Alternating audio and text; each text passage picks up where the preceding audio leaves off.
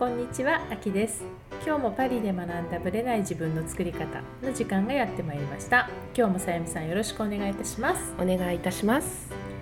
先日なんかパーティーがあったそうでいらっしゃったということですよね。そうですね。あのパーティーというかまああのある音楽家の方のリサイタルはい。がお友達のお宅であったので、はい。それに招かれたので私と主人とたまたま日本から来てはい。たお友達とはい。3人で行ってきたんですよ。はい。でそのリサイタルの後はみんなでディナーパーティー、うんうん。立食なんですけどはい。パーティーで。でいろんな方とお話ししてたんですが、はい。私のね友人が、うん。とてもソプラノの声の持ち主なんですよ。その方は日本人そう日本人なんです。うう日本だと別にあの普通だと思うんです、はい。はいだけど私すごくね思ったのが、うん。フランス人女性ってみんな結構低めの声でそうですね。あの落ち着いて喋る方が多くないですか、はいそうかもしれない。あんまりっていう感っていう感じで笑う方とかもいないし、うんうん皆さん結構落ち着いた声のトーンなんですよ。うんうん。でその時にたまたま私とその彼女とまあ誰かが話してて、彼女が大笑いしたんです、うんうんうん。笑っちゃったら。ソプラノ？そうもうもう本当にソプラノ、うんうんオペラのね。そしたら周りの方がちょっとびっくりして、うん。その声に、うん。まあ高いみんからなみんな振り向いて。あなるほどね。びっくりして、うん。なかなかねそういう声で笑う方、うんうんでいないんうんですよ。なるほどねうん私もすごい久しぶりにそういう声を聞いてびっくりしたんです、うううんで彼女本人も私の声はソプラノでみんなびっくりするのよねってあ分かってはいるんですけども、うん。でも無意識にやっぱりそういう風になってしまっててであの日本だと結構そういう声の高い方とか、うんうんうん。甲高い声でキャッキャッキャッキャッって笑う方もたくさんいるので、あんまり目立たないかもしれないんですけど、やっぱりヨーロッパって多分アメリカもそうだと思うんですけど、あんまりそういう声でお話しされる方ってうん。いないんかもしれないですよね。うん。うん。多分あのイメージコンサルティングのお仕事もしてるので私それはすごく感じるんですけど、やっぱり人にこう温かみとか落ち着きうん。を与えるのってある程度アルトっぽいあー落ち着いた、うん。うん。話し方うんうんの方がいい印象をねなるほどね与えるんですよで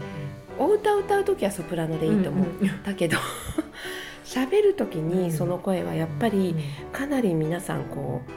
う落ち着かなくなる、うんうんなるほどね。うん。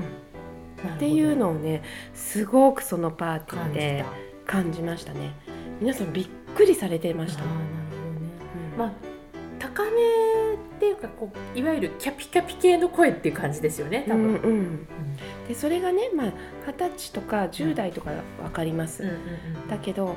ある程度の年齢になってくると、やっぱりジャンヌ・モローとかねああいう あの人はダミ声ですけどね。ね。うん。でもそれもまたねうん。味があってよかったりするんですよ、うんああいうひ美形な感じでダミ声だからね。また面白いそこがねまた良かったりするんですけど、うん。あのちょっとやっぱり落ち着いた喋りうん。うんの声声のトーンっトーン、ていうのを調整していった方がいいのかなって私は思いました。うん。私が例えば日本に帰った時とかに、ええまあ、テレビを見るとうん。あの効果音で笑い声があるじゃないですか、うん。はいはい。あれを夫がいつも見て笑う。あの高高さもあるし、まあ、なんだこれはわみたいな。笑い声が入ってるってことも多分面白いと思うんだけど、うん。このケケケケケケみたいな感じの笑いが高め必ず女性の声で笑ってるじゃないですか。ね。うん。あれがおかしいみたいやっぱり、うん。うん、だから多分フランスの方から見ると面白く感じるのかもしれないですよね、その普段普段そういうのねあまり聞かないです確かからね。に。すっごく高い甲高いっていうイメージの声ってそんなにないですよね、うんあんまり普段聞かないんですよ。う。私のね住んでるアパルトマンの下の階の女性が大笑いする人でよく声が聞こえてくるんですけど、あんまりこう機密性が高くないんで フランスのアパルトマン、うんうん。すすごいソプラノなんですよ。大笑いでうちの主人が「なんだこの声は」って言ってそれも夜、ね、寝る時に聞こえてくる。ね、テレビを見てるのか、ね、何かで大笑いしてる声が聞こえるんです。耐えられないとか、嫌がってるんだ。よかったね、私の声がこういう声じゃなくてって主人には言ってますけど。声は大事ですよね。そう大事私ねその今の夫と知り合った時って、うん、まあ友人の紹介だったんだけれども、はい、紹介された時に私は東京にいて彼はベルギーにいたんですよ、はい、だからメールと写真とか顔は見てた。当時はもしかして電話とかそういう。ない。ないっていうかあるけど、まあ、チャットですよ。チャットで、チャットだったらとりあえずすぐ返事が返ってくるから、うんうん、まあ、メールと違ってね。でも全部英語だったし、だから彼の、まあ、意見とか考え方っていうのはそれで分かる、うん、で写真も送ってくれてたから分かる、うん、だけど唯一私がその彼と知り合った時にまあ、この人と結婚するだろうなって思ったんだけれども、唯一心配だったのが声だったんですよ。なぜか。いう声だそう。つまり声があーって思っちゃったら、うん、今までのあれがどんなに良くても、うん、イメージ変わっちゃうなと思ったんですよ。飛んでしまう可能,、性はある。だから私はこの人と結婚するかもと思ったけれども、うん、声を聞くまではわからないっていうのは ずっと感じたんですよ。で聞いて。そう。でフランスに到着しました、ええ、で次の日ぐらいに彼から電話があって、はい、ドキドキしたんですよその声が初めて聞くから、うん、そしたらあなるほどよかった大丈夫。大丈夫。とりあえずこう私がすごくこう想定したのはすっとんきょうな声だったらちょちょっと無理かなって思ったんですよ、うん、甲高いって感じで、はい。まあ、男性で甲高いってかなり絞られてくるとは思うけれども、うんそういう感じの喋り方でもなかったので、うん、まあ安心したっていうのはあるけど、別に私自身は声フェチではないけど、うん、やっぱりそれでも声に関してはやっぱ心配してましたねそういう意味では。わかる気がしますね、うん、大事なポイントかなっていうのは感じるし、甲高い声が可愛いって言ってくれる人もいるし、まあ、アニメっぽい人もいるしそこが素敵だと魅力だって思ったらそれは伸ばした方がいいけれども、やっぱり自分のイメージが落ち着きとか穏やかってた時に、やっぱりこう甲高いとちょっとこうイメージのギャップっていうのは起こりますよね。ね。声で与えるこうイメージというかなんて言うんだろう印象、うんすごい大きいと思うんですよ。だから外見、うん、外見だけじゃなくて、うん、そういった声の部分とか、うん、やっぱり皆さんにね大事にしていただきたいところですよね。ね。そうですね。外見の一部でもあるしね、ある意味ね。で喋り方なんか内面も出ちゃうからそうです。そういう意味では声ってすごく重要かもしれないですね。はい、はい自分への戒め、戒め、いや大丈夫。さん大丈夫よ。はい、め て、はい、やっていきたいと思います。はい、それでは本編スタートです。はい、今回はですね、ちょっとある本からインスピレーションを受けてお話をしたいんですけども、はい、さゆみさんからね、先日。まあ、この本どうって言われて読ませていただいた本ねって言われてた本が、熊倉雅子さんっていう方の講談社から出ている「無駄のないクローゼットの作り方、うん、暮らしも生き方も軽やかに」はい、でこれはですね私はさゆみさんのストーリーを知ってるから余計感じることなんですけども、うんはい、彼女はこの昭和の40代後半以上の人は、うん。はい、みんな多分雑誌で絶対見たことがある人なんじゃないですか。だってもうねのんのだったり、もうあらゆる「あんあん」ですとか「晩餐館」家庭画報ミス家庭画報、うん、あらゆるファッション女性のファッション雑誌に取り上げられて出てた方なんですよね。私自身も彼女、ね、もちろん見てたし雑誌すごい読んでたから当時ほらネットなんかないから雑誌から得られるものが多かったので、ねはい、いっぱい見ている中で、うん、さゆみさんからも彼女の話を私は聞いていたので、うん、余計こう親近感なんですけど、はい、この熊倉雅子さんっていう方は、はい、実はさゆみさんとすごいつながりのある方だということなんですよね。私の上司でした彼女のアシスタントを彼女の会社でやってたんです。はい、でじゃあ熊倉雅子さんってちなみに何をしていらっしゃった方なんですか、えっとね、私があの仕事をしてた時は、うん、彼女は、えっと、PR の会社を立ち上げられて、はい、ヨーロッパのあのラグジュアリーブランドの、日本での PR をされてたんですね。うん、専門のね。そうです。うん、PR 会社として、うん、あのいろんなブランドと契約して、はい、雑誌、メディア、テレビいろんなメディアに紹介していくっていう多分日本で初めてそういったことを手がけた方なんですよ。ね、さゆみさんはファッション業界に入ったきっかけは、まあ、彼女のところからですよね。それまで私金融外資系の金融いたんですよね。いたんです。だけど、うん、偶然こうジャパンタイムズで、はい、もう金融は私はあのもう十分と思って、うん、本当にあのやっぱり自分の行きたい方向性を前々からずっと模索というか、うんうんうん、してたんですよ。はい、であの仕事をしていたその期間でもいろんなやっぱりメディアを見て、うん、雑誌とかねいろんなところで彼女を知ってたんですよね、はい、いろんなところで目にしてた、うんはい、まあ多分私と同じような感じで雑誌とか見てたんですよ、ね、多分あの世の中の普通のね、うん、皆さんと同じように見てたんです、はい、ででたまたまジャパンタイムズを見てて、まあ、仕事で必ず英字新聞というかファイナンシャル・タイムズとかジャパンタイムズとか見なきゃいけなかったんですけど、たまたまこう仕事で読んでた時に、求人欄が目に入ってきて、で彼女が求人してたんです。でえこれはこの方の会社だと思って、社長のアシスタントを募集してると。いうことでこれは応募しようと思って応募したんです。なるほどね、はい、そしたら見事採用されてしまったあのあのなんて言うんでしょう。同窓生でも学校はね、ね、結局同じなんですよ。はいはい、そういうことも、まあ、ご縁という感じで、うん、ぜひにっていうお声をかけていただいて、うん、行ったんです。じゃあ彼女からファッションのこういろはを教わったみたいなところがそうです。もうかあのいろいろこう普段の会話、うん、お仕事をしながらの会話で、はい、いろいろ学ぶこととか、あとは雑誌であの当時は家庭画法がミス家庭画法、はい、おもてなし講座とかね、はいはい、やってたんですよ。で読者の方に応募していただいて、うん、そのうち何名かを彼女のお宅にご招待して、毎月おもてなしのクラスをねやってたんです。それのお手伝いをしてたので、彼女のお宅にも行って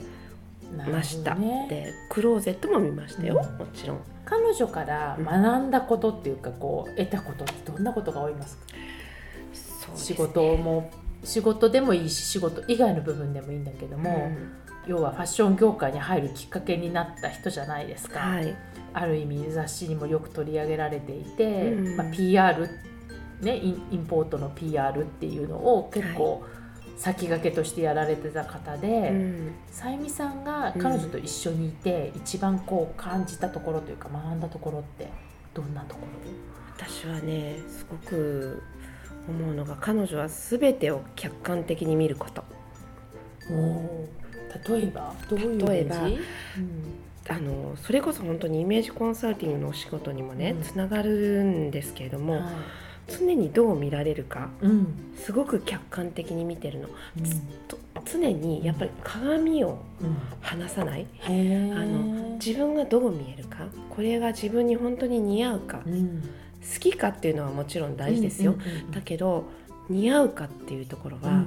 あの自分の好きっていうところはちょっと置いといて、うん、本当に似合うかかっこよく見えるかっていうことをすごく徹底されてましたよね、ね、だからナルシストとはまたちょっと違うんですよね、うん。うん、これは私、あの彼女も小柄な方ので、これを着るとすごくこう寸詰まりに見えるとか、かなりの辺りは本当研究されてたと思う、ね、流行とかほ本当に関係ないですよ。あ、うん、PR をしてるんだけど流行っていう感じではないっていうことだね。流行を追うとかっていうのとは一線を画してて、うん、本当にいいもの本当に似合うもの、うん、その人に似合うものっていうのを彼女はねすごく見ていた感じがしますね。その本そのことが結構本にも書かれている書かれてます。たくさん書かれてると思います、うん、もちろん洋服もあるしライフスタイルにおいても、ね、今はだから日本から一回フランスに住まれて、うん、でその後今度はアメリカで今は暮らしてらっしゃるっていうことですよね。はい、まあそういうのも含めていわゆるファッショニスタって感じは全然しないんですよね。全くあの私が何を彼女からお洋服に関しては特に学んだかというと、うんうん、とにかくそんなにねたくさんの洋服を持っても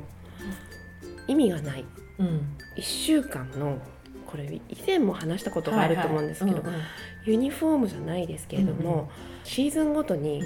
今シーズンはこれっていうのを何パターンか決める、うん、もうそれを徹底して着る、うん。うん、あの人はこういう感じっていうイメージをもうね、うん。うん、持ってもらうためにあの本当に1週間だけのパターンを作ってしまうみたいなところ、ね、で徹底的に着倒すそんなに安物ばっかり着てるわけではないのでいいものは本当に持ちますから、うん、もう何年もそれを着てる。アイテムっていうのはあると思いますよ、ね、私もありますし、うんうんうんうん、そこはねすごく勉強になりましたね。うん、なるほどね、本を読んで、まあ私もね勧められて初めての著書っていうこともあって、まあ、私もほらあの言い方変だけど20代の時に見ていた雑誌のイメージから、まあ、だいぶ50代の方なので、だいぶ経った後を見てるわけなんですけど。はいその辺のポリシーは全然変わってない感じがしますよね。全然変わってないですよ。うん、本の中にもね例えばいつも同じような服なのを怖がらない、うんうん、もうこれもずっと昔からおっしゃってたこと。あそうなんですね、だからこの人はこういう服をいつも着てるっていうので覚えてもらえる、うん、あイメージをね、うん、彼女はこういうお洋服をいつも着てるっていうのであの人はこうって覚えてもらえるのもあるんで、まあ、PR の仕事っていうのは黒子でもあるので、はい、あのいつもねそのブランドの PR してるブランドのものを身につけるべきっていうところもあったので、そういうこともあるんですけれども、うん、覚えてもらえるためにも、いろんな色お洋服着るのも面白いかもしれないけれども、うん、それじゃあ自分も疲れる、うん、朝忙しい時に、ね、ああでもないこうでもないってやってられないんですよね、正直、そうですね。それは彼女に教わりましたけれども、あのパターンを作っちゃえばいいのようん。なるほどね、はい、それは私もだな、あと私が、まあ、彼女がアメリカに住んでらっしゃって、ね、フランスも住んで、えー、こうヨーロッパとアメリカを両方住まれている方の視点だなって思ったんですけども、えー、この痛いおばさんにならないために、はい、やっぱり同じ彼女50代だと思うんですけど、うん、その50代でも、うん、痛い人になってしまってそうじゃない人の違いっていうところをこうや言っていて、うん、でその中でね私がこう興味を惹かれたのは、うん、このセクシーとエロティックを履き違えないっていうのがあって、うんうんうん、でこのセクシーっていうのは、うん、褒め言葉なんだけれども、綺麗だよって美しいビューティフルっていう言葉に近い、うん、そういう感覚がありますよね、だから今日はセクシーだねっていうのは今日のファッションは素敵だねって言ってるだけであって、男性受けを狙ったファッションっていうのは逆に娼婦のようだと言われることが多いって言った時にもうすごい納得したっていうかなんかまあフランスでもその通りだと思ったから、あこの感覚はすごく共感する。だからいわゆる男性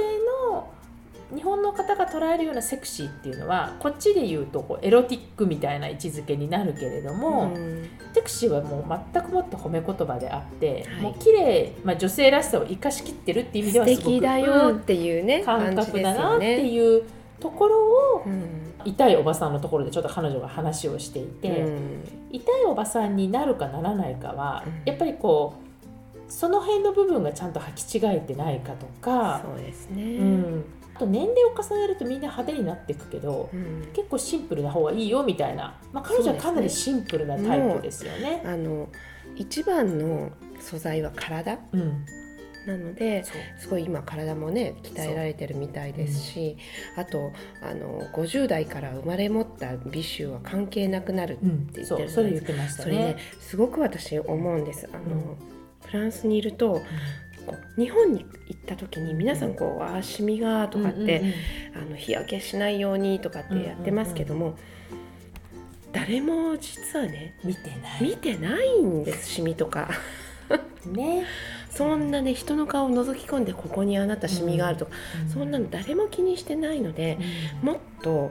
こう俯瞰的に離れてみて全体のバランスを見て美しいかってやっぱり人って判断するんで、こんな顔だけ見る人っていないと思うんです。それもパーツをね細かく見るだから全体のバランスとして美しいかどうかであの決まってくるので、うん、顔だけじゃなくて体にお金をかけろっていうことをねそうですよね。言ってるじゃないですか、うんはい、鍛える方に行ってますよね本当に。そこはね私も大事かなと思いますね。そうですね、うん、そういう意味ではおしゃれの話をしてるんだけども、かなりまあほら体を作ろうとかメンタリティーの話だったりとか、まあ、ある意味日本の人から見るとちょっとこ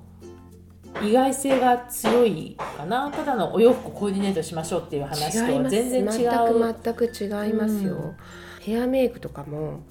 10年前から変えていない人は要注意。やっぱりね常に自分に何が似合うかっていうのです。今の自分に何が似合うかっていうのを追求していく、っていうのはとても大事だと思うんですよ。すよね、体型もね、うん、変わってきますし、うん、どういうものが今の自分に似合うかっていうのをいろいろと冒険するのも楽しいとそうですよね。思うんですよね。ね。うん、だからそういう視点でまあおしゃれの話はしてるんだけれども、うん、かなりおしゃれだけにこだわってないっていうか、うん、まあ、かなりこうマインドとかメンタルの話も入ってきてるし、ね。うん、だからただこう外側を着飾ろうっていう話ではなくて、まあ、彼女がやっぱり、ね、日本とかイタリアとかこうフランスとかその辺を住んだ、うん、その経験も生かしたことが書かれてるので、はい。まあ、さゆみさんの上司でもあるし元上司ね。ね。はい、そういう意味ではなんかこう40代以降はかなり感慨深い本当に、あのー、本じゃないかなと思いますね。ねすごくこう私の人生の中で、うん、ある意味メンターみたいな、うん、特にファッションとかライフスタイルに関しては、うん、とても影響を受けた人方ですね。ですね、はい、まあ、そういう方がねそのまた新たな地点ところでこう新たな今度ブランドを立ち上げてやってらっしゃるみたいなので、うん、ね、もしそういうこう視点でおしゃれだけじゃない視点で興味のある方は、うん、ぜひお読みになってみるといいかなと思います。はい、はい、ありがとうございました。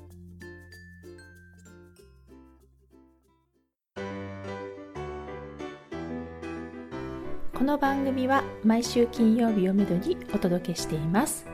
確実にお届けするための方法として iTunes や Podcast のアプリの購読ボタンを押せば自動的に配信されますのでぜひ購読するのボタンを押してくださいまた皆様からの質問や感想をお待ちしていますオフィシャルサイトはパリプロジェクトで検索していただき問い合わせから質問や感想をぜひ送ってください。オフィシャルサイトから LINE アットやメールレターで有益な情報をお届けしているのでこちらもぜひ登録してくださいね。また次回もパリで学んだブレない自分の作り方をお楽しみに。秋でした。